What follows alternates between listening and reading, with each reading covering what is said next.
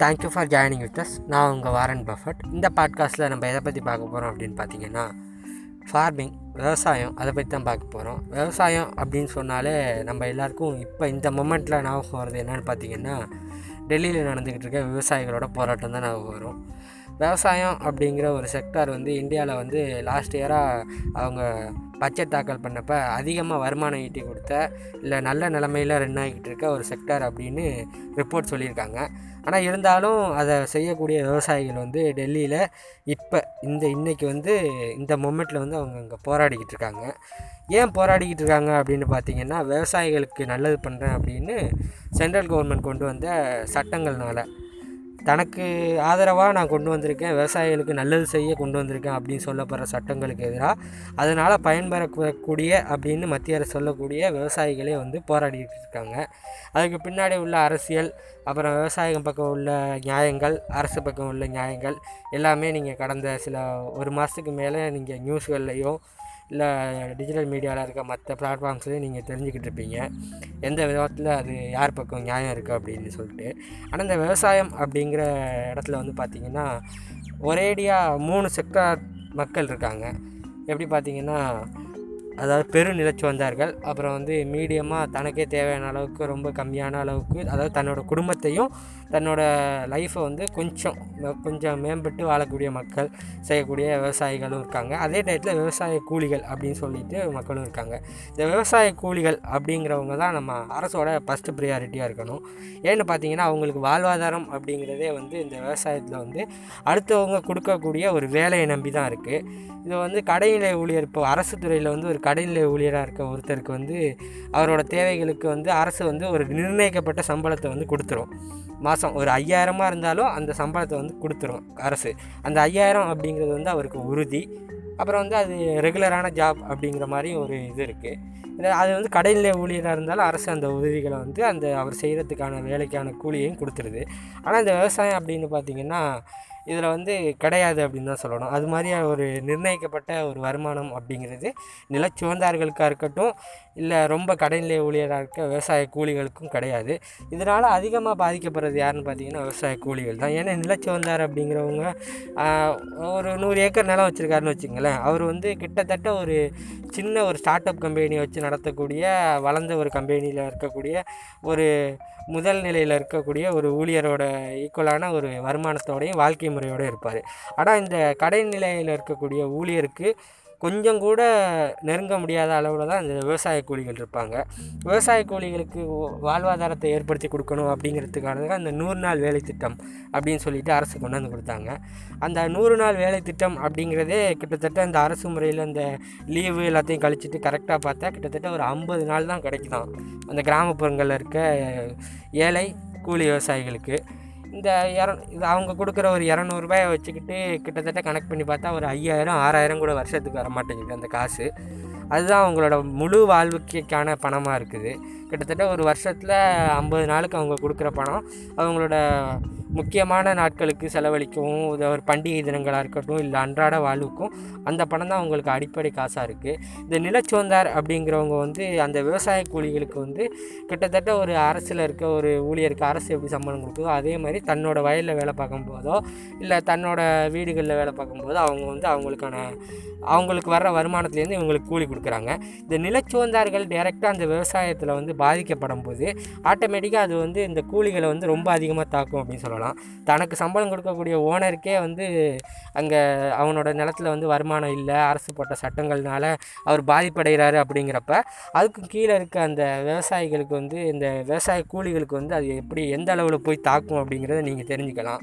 இப்போ இந்த குவாரண்டைனில் நம்ம இருந்தப்போ கூட இந்த லாக்டவுனில் வந்து அதிகமாக பாதிக்கப்பட்டது வந்து இன்றைக்கி என் உயிரே போனாலும் சரி நான் வந்து வெளியில் போய் வேலை பார்த்தா தான் என் குடும்பத்தை காப்பாற்ற முடியும் அப்படிங்கிற மாதிரியான மக்களோட பேச்சுக்களை வந்து நம்ம நிறையா டெலிவிஷனில் பார்த்தோம் இல்லை ரியல் லைஃப்லேயும் பார்த்தோம். அது மாதிரியான ரொம்ப கடைநிலையில் இருக்கவும் வாழ்க்கை ஃபுல்லாக அதே ஒரு சூழ்நிலையில். கிட்டத்தட்ட விவசாய தொழிலை நம்பி இருக்க அந்த விவசாய கூலிகளுக்கு வந்து வாழ்க்கை ஃபுல்லாக அதே நிலமையில தான் இருக்குது இப்போ அமெரிக்காலலாம் பார்த்திங்கன்னா அடிமை கலாச்சாரம் இருந்துச்சு. அந்த காலகட்டத்தில் வந்து அடிமைகளை எதுக்கு அந்த ஆங்கிலேயர்கள் அதாவது ஆங்கிலேயர்னா யூரோப்லேருந்து போன வெள்ளையர்கள் தானே அங்கே அடிமைகளை வச்சுருந்தாங்க. அவங்க என்ன பண்ணாங்கன்னா அதை வந்து ஒரு ஆண்டான் அடிமை சமூகமாக தான் அவங்க வந்து காலம் பூரா கடத்திக்கிட்டு வந்தாங்க. அவங்க வந்து அவங்களோட பருத்தி தோட்டங்கள்லேயும் அந்த வயல்கள்லையும் வேலை பார்க்குறதுக்காக தான் இந்த அடிமைகளை பயன்படுத்துகிறாங்க அந்த காலகட்டத்தில் வந்து அவங்களுக்கு கொடுக்கப்பட்டது வந்து சம்பளம் அப்படிங்கிறதே கிடையாது. அவங்க வந்து ஒரு ஒரு தரகர்கிட்டேருந்து அந்த அடிமையை வாங்கியிருப்பாங்க. அந்த அடிமைக்கு உணவு மட்டும்தான் கொடுப்பாங்க. அதுவும் ஒரு வேலையோ ரெண்டு வேலையோ அது மாதிரி இந்த விவசாய கூலிகள் அப்படிங்கிறவங்க கொஞ்சம் கொஞ்சமாக மாற்றம் அடைஞ்சு ஆண்டான் அடிமை சமூகத்துலேருந்து இப்போ வந்து ஒரு ஊழியர் அப்படிங்கிற நிலை கடை அதாவது கூலி வேலையை பார்த்தும் தனக்கான சம்பளத்தை தானே கிளைம் பண்ணி வாங்கிக்கக்கூடிய அளவுக்கு கொஞ்சமாக இப்போ தான் இத்தனை இத்தனை வருஷங்களாக மக்கள் வந்து கஷ்டப்பட்டு இந்த கூலி தொழிலாளிகள் இந்த நிலைமைக்கு வந்திருக்காங்க. அப்படி இருந்து இந்த விவசாய தொழிலில் வந்து ஒரு நிர்ணயிக்கப்பட்ட சம்பளமோ இல்லை நிர்ணயிக்கப்பட்ட தொகையோ அந்த கூலி தொழிலாளர்களுக்கு இல்லாததுனால எவ்வளோ கஷ்டங்களை படுறாங்க. இந்த கார்ப்பரேட்டுகள் அப்படின்னு சொல்லக்கூடிய மிகப்பெரிய கம்பெனிகளுக்கு இருபதாயிரம் கோடி ஐம்பதாயிரம் கோடின்னு இந்த அரசு வந்து கடன் தள்ளுபடி பண்ணுறாங்க இந்த கா இவ்வளோ கஷ்டப்படுற தன்னோட தன்னோட நாட்டிலே இப்போ ஒழுங்காக இயங்கிக்கிட்டு இருக்கக்கூடிய நம்ம நாட்டோட முதுகெலும்பு அப்படின்னு சொல்லக்கூடிய விவசாயத்துறையில் அதோட ஆணி வேராக இருக்கக்கூடிய கடைநிலை ஊழிகளாக இருக்கக்கூடிய விவசாய கூலிகளை பற்றி அரசு வந்து ஒரு தனியாக ஒரு துறையை நிர்ணயிச்சோ இல்லை அவங்களுக்கான உதவிகளை தான் செய்யணும் அப்படிங்கிற எண்ணம் ஏன் வரல அப்படிங்கிறது வந்து நமக்கு இன்னும் கேள்விக்குறியாகவே இருக்குது நம்ம ஃபஸ்ட்டே பார்த்த மாதிரி அரசு வந்து இது வந்து நான் விவசாயிகளுக்காக கொண்டு வந்த ஒரு நல்ல திட்டம். அப்படின்னு சொல்கிறாங்க ஆனால் அதை வந்து இப்போ நீங்கள் எனக்கு கொடுக்குறீங்க. இந்தா தம்பி இந்த ஆப்பிளை சாப்பிடு அப்படின்னு. இந்த ஆப்பிள் எனக்கு பிடிக்கல எனக்கு வேணான்னு சொல்லும்போது நீங்கள் வந்து என்ன பண்ணணும்னா எனக்கு இது அந்த பையனுக்கு தேவையில்லை அது அப்படின்னு சொல்லி நீங்கள் தான் அதை திருப்பி எடுத்துக்கணும். நீ மறுபடி மறுபடியும் நீ சாப்பிடு இது உனக்கு நல்லது நல்லது அப்படின்னு சொல்லி கொடுத்தா உனக்கு கொடுக்குற உனக்கு அடிப்படை அறிவு இல்லையா அப்படின்னு தான் கேட்கணும். அப்புறம் பார்த்திங்கன்னா இப்போ நமக்கு இயற்கை விவசாயம் அப்படின்னு இருக்குது அப்புறம் வந்து பசுமை புரட்சி மூலமாக வந்த செயற்கை விவசாயம் அதாவது உரங்கள் போட்டு செய்யக்கூடிய இப்போ நம்ம செஞ்சுக்கிட்டு இருக்க விவசாயம் வந்து செயற்கை விவசாயம். ஆனால் இந்த இயற்கை விவசாயம் ஆர்கானிக் ஃபார்மிங் அப்படின்னு சொல்லிட்டு இப்போ மக்கள் அந்த அதை நோக்கி பயணிக்கிறாங்க. இப்போ சிட்டியில் கூட சொல்லுவாங்கள்ல அதாவது ஐடி கம்பெனியில் வேலை பார்த்தவங்கலாம் இப்போ மரச்சக்கு என்ன ஆட்டுன்னு சொல்லி கடை வச்சுட்டு போண்டியாக உட்காந்துருக்காங்க அப்படின்னு சொல்லிட்டு. அப்படி இருக்கவங்க வந்து விவசாயம் பார்க்க வேண்டிய தேவை கிடையாது என்னை பொறுத்தவரையும். நீ உன் படிச்சிருக்க உனக்கு ஒரு வேலை கிடைக்குது நீ அதை போய் பாரு. இந்த விவசாயத்தை பார்க்கக்கூடிய மக்கள் இருக்காங்க. அவங்களுக்கான ஒரு நல்ல சூழ்நிலையை ஏற்படுத்தி கொடு. உன்னால் முடிஞ்சால் என்ன பண்ணுற எனக்கு எக்கச்சக்கமாக வருமானம் வருதுன்னா நீ தனியாக ஒரு ஆர்கானிக் பண்ணையை உருவாக்கு. ஆனால் அதில் வேலை செய்யக்கூடியவளும் அது பொறுப்பாளர்களாகவும் கஷ்டப்படுற விவசாயிகளை கொண்டாந்து வச்சுன்னா உன்னை விட ரொம்ப அறிவார்ந்து அவங்க அந்த தொழிலை வந்து செய்வாங்க. செய்யும்போது உனக்கும் வருமானம் கிடைக்கும். ரொம்ப நல்லா ரன் பண்ண முடியும். அப்புறம் வந்து நமக்கு டக்குன்னு இயற்கை விவசாயம் அப்படின்னா ஆட்டுக்குட்டி அண்ணாமலை தான் ஞாபகம் வருவார் அவர் என்ன பண்ணார்? அவர் ஐபிஎஸ் ஆஃபீஸராக இருந்தார். ஐபிஎஸ் ஆஃபீஸர் இந்தியன் சிவில் சர்வீஸில் ஒரு பதவியில் இருக்காருன்னா அது எவ்வளோ பெரிய விஷயம்? அங்கேயே தேவனேன்னு வேலை பார்க்க வேண்டியதானே தேவையில்லாமல் வந்து நான் கிராஸ் ரூட்டில் வேலை பார்க்குறேன் கட்டிலுக்கடியில் வேலை பார்க்குறேன் இதெல்லாம் தேவையா? கொஞ்சம் நீங்களே யோசிச்சு பாருங்கப்பா. உங்கள் அதாவது தனி மனிதன் ஒவ்வொருத்தனுக்கும் ஒவ்வொரு நோக்கம் இருக்கும் அவனவனோட வாழ்க்கையை வந்து அவன் எந்த பாதையில் போகிறானோ அந்த பாதையிலே போயிடணும். நான் வந்து இங்கிட்டு மாற்றி இப்படி மாற்றி இப்படி நல்லது செய்கிறேன் இப்போ என்ன பண்ணிகிட்டு இருக்காரு? இயற்கை விவசாயம் பண்ணிகிட்டு இருக்காரா? பாஜகவில் சேர்ந்து அரசியல் பண்ணிகிட்டு இருக்காரு. அது மாதிரி தன்னோட அதாவது இன்டென்ஷன் சொல்லுவாங்க. தான் செய்கிற வேலையோட இன்டென்ஷன் தெரியாமல் அரசாங்கம் இருக்காது. நான் இப்படி செஞ்சால் இப்படி தான் நடக்கும் அப்படிங்கிறது விவசாயிகள் சொல்லி தான் அங்கே தெரியணுங்கிற அவசியம் கிடையாது. தாங்க அவங்களுக்கே தெரியும். நம்ம இப்படி பண்ணால் இது வந்து வேற ஒருத்தவங்களுக்கு தான் உதவியாக போகும். விவசாயிகள் இதனால் பாதிக்கப்படுவாங்க அப்படின்னு தெரிஞ்சும் இதை செய்கிறாங்கன்னா அப்போ அதுக்கு நம்ம போராட்டத்துக்கு அர்த்தம் கிடையாது. நம்ம போராட்டத்தை வந்து அவங்க தெரிஞ்சிருக்கு அவங்களுக்கு. இவ்வளோ நாள் காத்துக்கிட்டு இருக்காங்கன்னா அப்போ அவங்க என்ன யோசிக்கிறாங்க அவங்களோட மென்டாலிட்டி எப்படி இருக்குன்னா நம்மளால் நினச்சி கூட பார்க்க முடியல. விவசாயிகள் வந்து இந்த டெல்லி குளிரில் இந்த காலகட்டத்தில் வந்து அங்கே போராடிக்கிட்டு இருக்காங்க. தங்களோட உரிமை பாதுகாக்கப்படணும். தாங்கள் விளைவிச்ச பயிர்களுக்கு எதிரான சட்டங்கள் நிறைவேறக்கூடாது அப்படின்னு சொல்லிட்டு. ஆனால் வந்து இதை என்றைக்குமே முடியாது. இப்போ உச்சநீதிமன்றம் என்ன சொல்லியிருக்குன்னா கொஞ்சம் கிடப்பில் போடுங்க. இதை வந்து இப்போ செயல்படுத்தாதீங்க அப்படிங்கிற மாதிரி. ஆனால் என்ன நடக்கும்? விவசாயிகள் கலைஞ்சி வீட்டுக்கு போனதுக்கப்புறம் ஆட்டோமேட்டிக்காக இவங்க அந்த சட்டத்தை ஏற்றிடுவாங்க இவங்களுக்கு அந்த பவர் நம்பர் இருக்குது அங்கே. நாடாளுமன்றத்தில். அந்த வேலையை செஞ்சதுக்கப்புறம் என்ன நடக்கும்? மறுபடியும் இங்கே போயிட்டு நம்ம உச்சநீதிமன்றத்தில் கேஸ் போடுவோம். அந்த கேஸ் பத்து வருஷம் நடக்கும். ஆனால் அந்த விவசாயிகள் ஒற்றுமை வந்து திருப்பி கிடைக்காது. இது பார்த்தீங்கன்னா ரொம்பவுமே கான்ட்ராஸ்ட்டாக இருக்கும். ஆனால் இது பார்த்தாலே நமக்கு தெரியும். இதுதான் நடக்க போகுது அப்படின்னு சொல்லிட்டு. இதெல்லாம் வந்து எந்த விதத்தில் நல்லதுன்னு நமக்கு யோசித்து பார்த்தா விவசாயம் அப்படிங்கிற ஒரு துறையை வந்து இவங்க அழிவை நோக்கி தான் அழைச்சிக்கிட்டு போகிறாங்க அப்படிங்கிற மாதிரி தான் தெரியுது. இப்போ விவசாயம் அப்படிங்கிறது மோஸ்ட் ஆஃப் துறையும் அது வந்து எதை பேஸ் பண்ணியிருக்கு அப்படின்னு பார்த்தீங்கன்னா இயற்கை தான். இப்போ நான் வந்து மிகப்பெரிய அறிவாளி நான் வந்து ஆர்கானிக் முறையில் சூப்பராக விவசாயம் பண்ணுவேன்.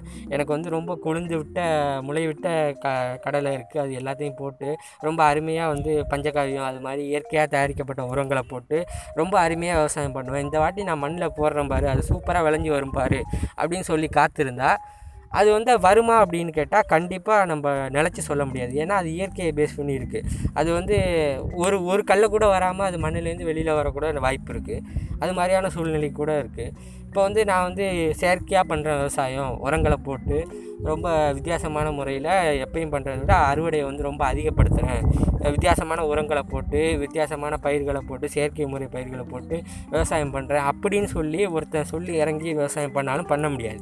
அப்பையும் அது வருமா என்னங்கிறது நம்ம கையில் கிடையாது.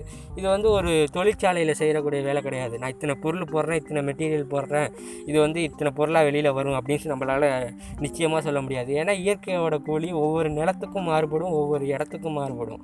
அப்படி இருக்கப்ப அது அது மாதிரியான ஒரு அருமையான ஒரு விவசாயத்தை வந்து நம்ம வந்து கட்டி பாதுகாக்கணும்னா அதுக்கு அதுக்குன்னே தனியாக நம்ம வந்து டெடிக்கேட்டடாக வேலை பார்க்கணும். ஆனால் அவங்க அப்படி பண்ணுறது கிடையாது. மற்ற துறைகளுக்கு வந்து ரொம்ப அதிகமான அவங்களோட இது நோக்கி பார்த்துக்கிட்டு இருந்துட்டு அந்த விவசாயத்துறையை வந்து ரொம்ப க கவனிக்காமல் இருக்காங்க. இல்லை அவங்க இருக்கதையும் ரொம்ப கஷ்டப்படுத்துகிறாங்க அப்படின்னு தான் சொல்லணும்.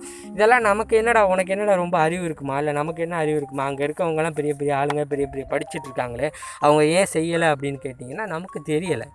என்ன ரீசன் அப்படின்னு தெரியலை. இதை வந்து பார்ப்பாங்களா அதெல்லாம் கண்ணுக்குன்னு அவங்களுக்கு தெரியுதா என்னான்னு எனக்கெல்லாம் தெரில ஃபஸ்ட் எடுத்தோன்னு பார்த்தா. இப்போ மக்கள் அந்த அளவில் அங்கே வந்து பஞ்சாப்லேருந்து விவசாயிகள் வந்து கிட்டத்தட்ட தொண்ணூறு வயசுலேயும் தொண்ணூற்றொம்பது வயசுலேயும் அங்கேயே கிட்டத்தட்ட எழுபது எண்பது விவசாயிகள் இறந்துருக்காங்க. இதெல்லாம் ஒரு அரசாங்கம் இதெல்லாம் பார்த்துக்கிட்டு இருக்குன்னா இதெல்லாம் எங்கே எதை நோக்கி அழைச்சிக்கிட்டு போகுது அப்படின்னு இந்த விவசாயிகளை தெரியலை. இப்போ ஏன் பஞ்சாப்லேருந்து அதிகமான விவசாயிகள் அங்கே போராடுறாங்க அப்படின்னு பார்த்தீங்கன்னா பஞ்சாப் வந்து கிட்டத்தட்ட தமிழ்நாட்டை விட அதிகமாக வ மகசூல் எடுத்து விவசாயம் பண்ணக்கூடிய ஒரு மாநிலம். கிட்டத்தட்ட அங்கெல்லாம் ந- ஒரு ஒரு ஏக்கர் நிலம் வந்து ஒரு கோடி அப்படிங்கிற ரேட்டுக்கு வந்து போயிட்டுருக்கு. அந்தளவுக்கு அங்கே விவசாயம் வந்து ரொம்ப செழிப்பாக இருக்குது அப்படின்னு தான் சொல்லணும். அந்த அவங்களோட அடிமடியில் போய் கை வச்ச மாதிரி அந்த விவசாயத்தில் வந்து விவசாய சட்டங்களை கொண்டு வரும்போது அவங்க வந்து போராடுறாங்க. அதனால தான் அந்த போராட்டமெல்லாம் நடக்குது அப்படின்னு சொல்லலாம். இப்போ விவசாயம் அப்படிங்கிற ஒரு அருமையான ஒரு துறையை இந்த அரசாங்கம் வந்து மக்கள்கிட்ட வந்து நல்லபடியாக கொண்டு போய் சேர்த்து அதை வளர்ச்சி அடையின்னு பார்த்தா அதோட பிற்போக்குத்தனத்தை தான் பண்ணிக்கிட்டு இருக்காங்க அப்படின்னு சொல்லணும். நம்ம முன்னாடியே பார்த்த மாதிரி இந்த விவசாயிகள்லையும் நம்ம உற்று நோக்க வேண்டியது யாருன்னு பார்த்தீங்கன்னா இந்த விவசாய கூலி தொழிலாளர்கள் தான். ஏன்னு பார்த்தீங்கன்னா இப்போ பதினஞ்சுமா நிலம் வச்சுருக்காங்க அப்படின்னு சொன்னீங்கன்னா அவங்க வந்து கூலி அவங்களுக்கு வந்து வாழ்க்கை வந்து கிட்டத்தட்ட ஒரு மேம்பட்ட வாழ்க்கையை தான் அவங்க வாழ்வாங்க. ஒரு ஒரு ஒரு காணி நிலம் கூட எனக்கு கிடையாது ஒரு கை அளவு நிலம் கூட எனக்கு கிடையாது. நான் வந்து அன்றாட என்னோடய வாழ்க்கைக்கு வந்து அடுத்தவரோட நிலத்துல போய் வேலை பார்க்குறதையும் அதை தான் சார்ந்து இருக்கணும் அப்படின்னு இருக்க விவசாய கூலிகளை நோக்கி இந்த விவசாய சட்டங்கள் வந்து அவங்களுக்கு சாதகமாக திரும்பினாலும் அவங்களுக்கான அடிப்படை சம்பளங்களை வந்து உறுதிப்படுத்தணும். நெல்லுக்கான மானிய விலை இந்த விலை அப்படின்னு சொல்லி உறுதிப்படுத்துகிற மாதிரி அதை உறுதிப்படுத்தணும். அப்போ தான் மக்களோட வாழ்வாதாரம் உயர்தும். நம்ம வந்து ஏன் இப்போ வந்து இது கொடுக்குறோம்? கேஸ்ட் அடிப்படையில் நம்ம வந்து படிப்புலையாக இருக்கட்டும் வேலையிலையாக இருக்கட்டும் இடப்பங்கீடு கொடுக்குறோம். அது ஏன்னா அப்போ தான் மக்களை வந்து சரிசமமாக அந்த ஓட்டப்பந்தயத்தை தயார்படுத்தும். அது மாதிரி இது மாதிரி விஷயங்களையும் பார்க்கணும். இப்போ கேஸ்ட் அடிப்படையில் நீ பார்த்து நீ இடம் கொடுக்கும்போது அது வந்து அந்த மாநிலத்தோட வளர்ச்சிக்கும் அந்த சமூக கட்டமைப்பில் இருக்க கீழ்நிலையில் உள்ள மக்களோட வளர்ச்சிக்கு வழிகொழுது அதே மாதிரி நம்ம என்ன பண்ணணும்னா இந்த எல்லா சமூகத்தை சேர்ந்த மக்களும் இருப்பாங்க. ஏழைகளாக இருப்பாங்க. இப்போ வந்து ஒரு ஐயர் ஏழையாக இருப்பார்னு வச்சுங்க ஒரு பிசி சமூகத்தை சேர்ந்தவர் ஏழையாக இருப்பார். ஒரு எம்பிசி சமூகத்தை சேர்ந்தவர் ஏழையாக இருப்பார். அவங்க வந்து இந்த தொழில்களில் வந்து இப்படி கீழ்நிலையில் இருக்கவங்களை மேலே கொண்டு வரதுக்கான ஒரு இடத்துல இறங்கணும். அதை விட்டுட்டு இந்த பத்து பர்சன்ட் இடஒதுக்கீடு கொடுத்தாங்க பாருங்கள் அரிய வகை ஏழைகளுக்கு. ஏழு லட்சத்தி ஐம்பதாயிரம் மாத சம்பளம் எடுத்தால் அவங்களுக்கு வந்து அவங்களுக்கு அவங்களுக்கு இடப்பங்கீடு கொடுக்குறாங்க பாருங்கள் இதெல்லாம் லாஜிக் இருக்கா? கொஞ்சமாச்சும் யோசிச்சு பார்க்குறாங்களா என்னன்னு தெரியல. நன்றாகவே பிடிச்சவங்க. நம்மளை விட பெரிய பெரிய அறிவாளி ஜெயரஞ்சன் மாதிரியான எக்கனாமிஸ்ட்லாம் அவங்க யூடியூப்பில் பேசுகிறதெல்லாம் அவங்க கேட்குறாங்களா என்னன்னு தெரியல. இப்போ நமக்கெல்லாம் என்ன அடிப்படை அறிவு இருக்குமோ அதை விட எக்கச்சக்கமான அடிப்படை அறிவு- இருக்கக்கூடிய எத்தனையோ பத்திரிக்கையாளர்கள் எக்கனாமிக் சம்மந்தப்பட்டவங்க எல்லாம் சொல்கிறாங்க அதையெல்லாம் கேட்காம நம்ம மதுவந்தி அக்கா மாதிரி ஐயாயிரம் கோடி மக்களுக்கு நூறாயிரம் கோடி அள்ளி கொடுத்தாரு அப்படிங்கிற மாதிரி ஆட்களை வச்சுக்கிட்டு திட்டங்களை செய்தால் இப்படி தான் வரும். இது வந்து ரொம்ப வேதனையாக இருக்குது இந்த நிகழ்ச்சியை பார்க்கும்போது. நான் வந்து இதை பார்த்து நம்மள மாதிரியே கஷ்டப்படக்கூடிய இளைஞர்கள் மக்கள் இருப்பாங்க அப்படின்னு தெரிஞ்சு அதை பகிர்ந்துக்கணும் அப்படின்னு நினச்சி தான் இந்த பாட்காஸ்ட்டை நான் போட்டிருக்கேன். இதில் ஏதாச்சும் தவறுகள் இருந்தால் நீங்கள் வந்து சுட்டி காட்டுங்க